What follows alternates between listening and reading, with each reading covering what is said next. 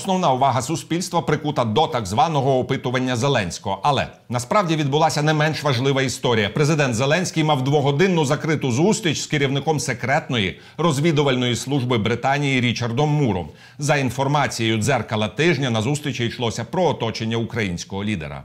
Як розповіло наше джерело, закритість зустрічі була зумовлена обговоренням персон з оточення Володимира Зеленського. Британці бачать, як витікає інформація з України. Володимир Кравченко, оглядач відділу міжнародної політики, дзеркала тижня. Про гостроту ситуації в країні, що спричинила до акту самоспалення фронтовика Микитенка, напругу серед військових і розмову президента Зеленського з британським розвідником, український політик і дипломат Роман Безсмертний.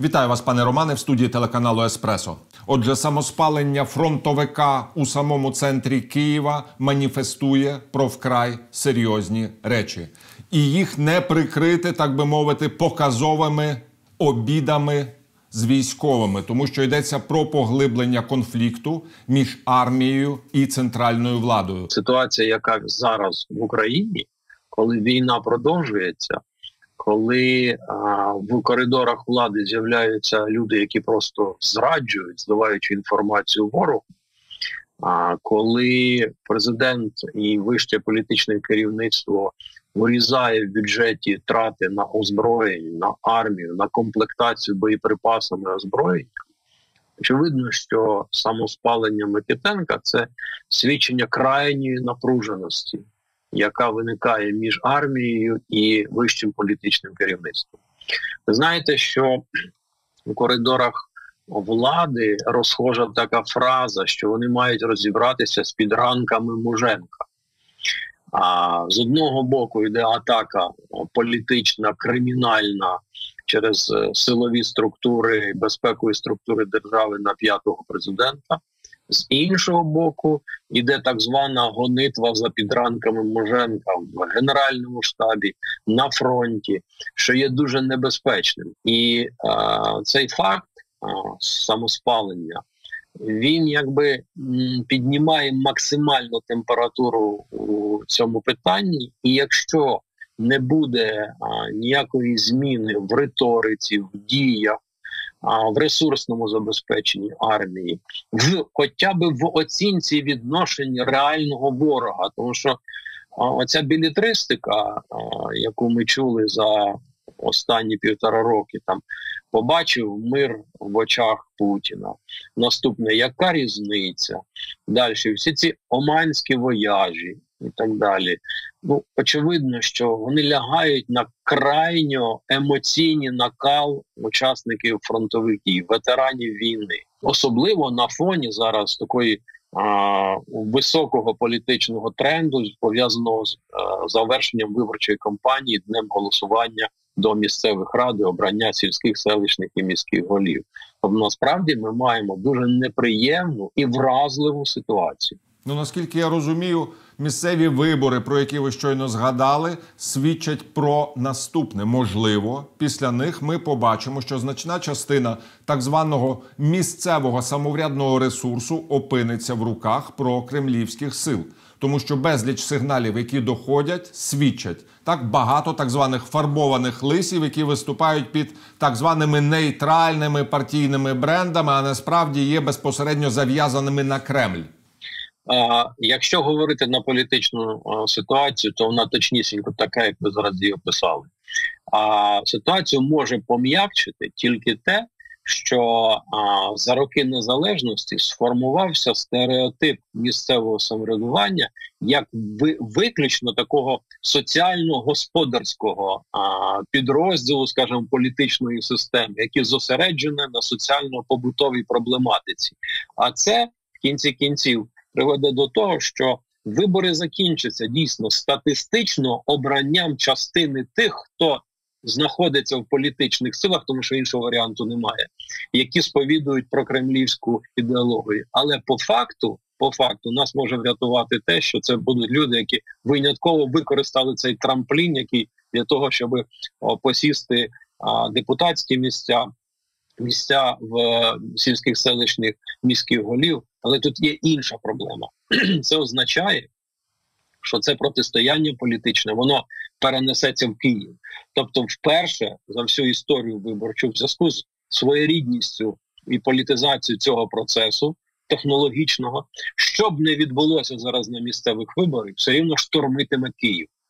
Це перше. І друге, і дуже небезпечна річ це а, так звана оця лінія Магдебурзького права. Якщо вона виборами буде підтверджена, це означає, що Київ може спалахнути протистоянням між носіями цих різних, абсолютно протилежних а, орієнтирів доктрини розвитку України. Тобто сценарій Новоросія 2 тільки в теперішньому непростому форматі, коли наше керівництво робить дивні заяви. Росія елементарно запустить конфлікт. Бо видно було, як у Киргизстані, як зараз в Нагорному Карабасі, нібито при повному штилі ні з того, ні з цього виникає вибух.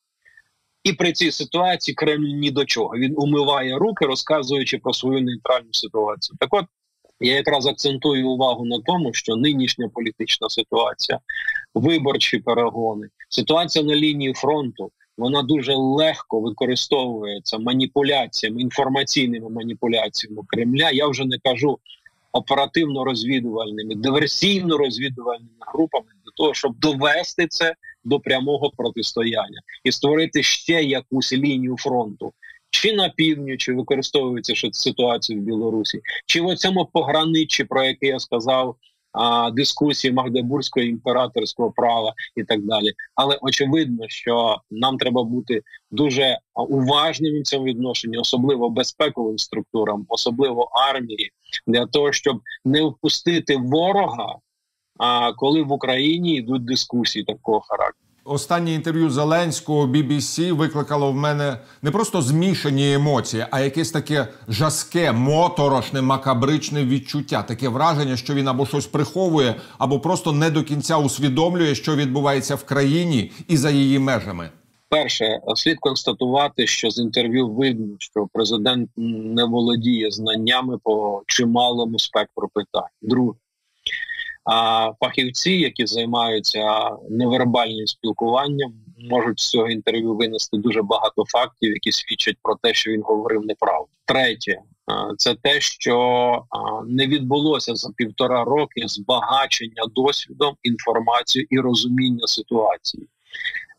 Четверте, це те, що президент не усвідомлює наскільки інтерв'ю, яке дається за кордоном, впливає на ситуацію всередині України. Тому таке враження було, що він не розуміє, що говорячи в Лондоні, насправді він більше говорить для України ніж для британців.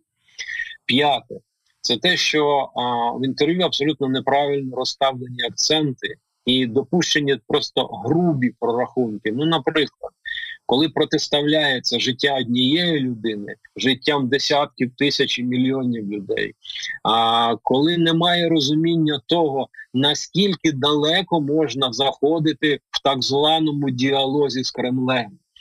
Але ми і, так про це знали до того. Але ми ж сподівалися, що півтора роки не про не пропадуть даремно і розуміння того, що ситуація від ТЕС про мир в очах Путіна, про яка різниця, про недофінансування армії, вона зробить своє. І президент, як людина, яка відповідає за ці ділянки землі, він це буде розуміти і буде вносити корективи. А трапилося так, що президент каже: ми не погрішні. Ми як робимо, так все і робили. Ми досягаємо величезних успіхів. Ну і очевидно було, що навіть самому журналісту було соромно від того, що факти насправді які є, і те, що говорить президент, вони не співпадають. А ви знаєте, за малим, коли дивишся це інтерв'ю, за малим можна сказати, що а чи це є президент України? І тому не випадково я можу повернутися до тези, про яку ми з вами говорили впродовж цих років. Що очевидно, що навколо президента зібрані люди, хто відверто служить ворогу, хто зливає інформацію, і власне це те, що було потім підтверджено а, в витоці інформації про зустріч президента Зеленського з певним оточенням з керівником СІС Мі 6 Річардом Муром. Попрошу вас, пане Романе, трішечки деталізувати цей момент, тому що ми розуміємо, згідно з витоком, ситуація надзвичайно серйозна. Так і можливо, британець попереджав президента України про те, що в його оточенні знаходяться проросійські, ну можливо, кроти чи шпигуни. Треба сказати про те, що британська розвідка дуже щільно цікавиться Україною завжди, а особливо з 2014 року. І очевидно, що а, зустріч а, подібного характеру мала обов'язково відбутися. Але а, я не розумію, хто як і для чого для зустрічі з керівником розвідки підставляє і веде президента. Це недопустимі речі. І всі знали чудово, що впродовж цих років е, представники Міністерства закордонних справ Великої Британії. Я чому я про це кажу? Тому що мі 6 знаходиться в структурі Міністерства закордонних справ і служба зовнішньої розвідки, і мі 5 вони наполягали на необхідності технологічної співпраці між українськими відповідними службами і британськими. Я не знаю з якої вини, але Україна як черепаха повзла на зустріч цій співпраці, і лише ті речі, які трагічні, які трапилися з втручанням російських спецслужб в діяльність певних одиниць людей на території Великої Британії, вони сколихнули необхідні зближення. Але найбільше в цьому зближенні зіграла роль те, що Британія знаходиться в процесі Брекситу, а Україна на процесі кроку до Євросоюзу, і вони ніби знаходяться зараз на однаковій відстані від Брюсселю.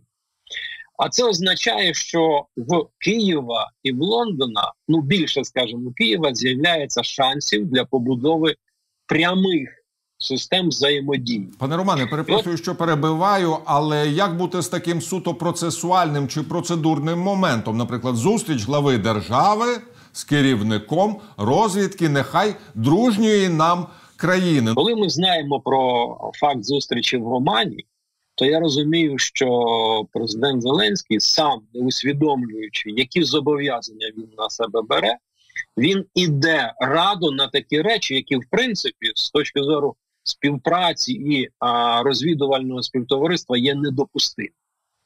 Тобто є відповідні структури, які мають працювати, є відповідні особи, які мають співпрацювати, і так далі. До того ж, треба сказати, що а, Річард Мур це особа не публічна в системі органів спецорганів а, Великої Британії, тому що є відповідний міністр закордонних справ і його заступник, які є єдиними, які вважаються публічними в системі таких органів в Великій Британії. Тепер щодо змісту, очевидно, що зміст а, розмови знають тільки ті, хто брав участь у неї, але викид інформації, власне, такої, як він є, про попередження українського президента щодо того, що а, на банковій тече, про те, що окремі особи, прізвища яких називаються, є просто тими, хто здають інформацію, це вже свідчення того. Це вже свідчення того, бо після тих таких роз, розмов не вибуває випадкових витоків інформації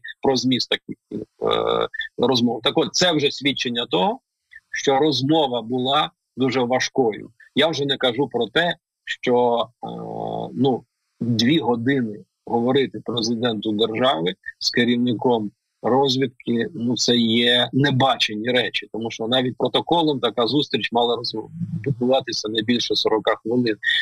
Вона сама по собі недопустима. Але і то навіть при такій ситуації, тобто розмова була гарячою, розмова була неприємною, але не для британської сторони, тому що британці дуже добре володіють інформацією не тільки про ситуацію в них, а й про ситуацію зараз в Україні. Ну і найважливіше зараз, якщо із цієї зустрічі українською стороною в особі президента буде винесено рацію і будуть зроблені відповідні кадрові перестановки. Будуть От, жити пане відповідні Романе. Ви самі підвели до найважливішого. А якщо, наприклад, президент Зеленський чи його, так би мовити, політичне і кадрове оточення не зреагують на ці сигнали, бо я собі уявляю цю розмову, наприклад. Шеф британських спецслужб каже нашому главі держави: Шановний пане Володимире, шановний пане президенте, так в вашому оточенні тече, чи там в вашому оточенні є ті чи інші люди, котрі безпосередньо, наприклад, зав'язані на Москву. Я припускаю таке, так? І от тоді, якщо не відбуваються певні кадрові зміни, тоді британці дають сигнали. Е, В Сполучені Штати, у Францію, у Німеччину, так тому що всі знають у всьому світі знають про факт зустрічі, і наскільки я розумію, знають значно більше про перелік проблемних питань, представлених британцями українському президенту. Якщо не послідує відповіді з українського боку, наприклад, е, стосовно звільнення того чи іншого персонажа з українського політикуму, то тоді що? Що вони подумають? Перше, якщо такі питання піднімалися, то разом із а, просто словами демонструвалися документи. І а, я ще раз на цьому наголошую. Треба розуміти, що на такому рівні і такі люди не кидаються словами. Тобто документи були показані, які підтверджують роль тої чи іншої особи. Перше, друге, якщо це було сказано і на це не буде реакції, то треба забутися починаючи від 2,5 мільярдів підтримки, закінчуючи в принципі співпрацею України і НАТО. Тому а, ця зустріч вона є дуже симптоматична з точки зору наслідків. І очевидно, що після нового року, після того, коли стабілізується ситуація з політичним керівництвом в Вашингтоні, коли завершиться передачі влади в Берліні, пройдуть вибори в Франції, буде сформована нова ідеологема відношення НАТО Україна, Європейський Союз Україна. Знаєте, я все більше розумію, чому Росія зараз накручує по кордонах температуру. Вона розуміє, що зараз, коли всі країни, які мною були названі, вони більше займаються внутрішніми проблемами, в росіян з'явився шанс. І насправді все, що відбувається всередині України, носить собі дуже небезпечний симптом з точки зору наслідків, тому що дуже легко в нинішніх умовах росіянам розпалити внутрішній конфлікт в Україні. І оці речі, які ми бачимо з Лондона, з Парижа, з Берліна, коли а, українське політичне керівництво блукає в тезах стосовно вибудови спільної протидії московській агресії, воно може для нас закінчитися дуже плачевно. Ну, на превеликий жаль, маю завершувати нашу розмову. Щиро вдячний вам, пане Романе, за серйозне попередження, яке ви зробили в ефірі телеканалу Еспресо. Дякую.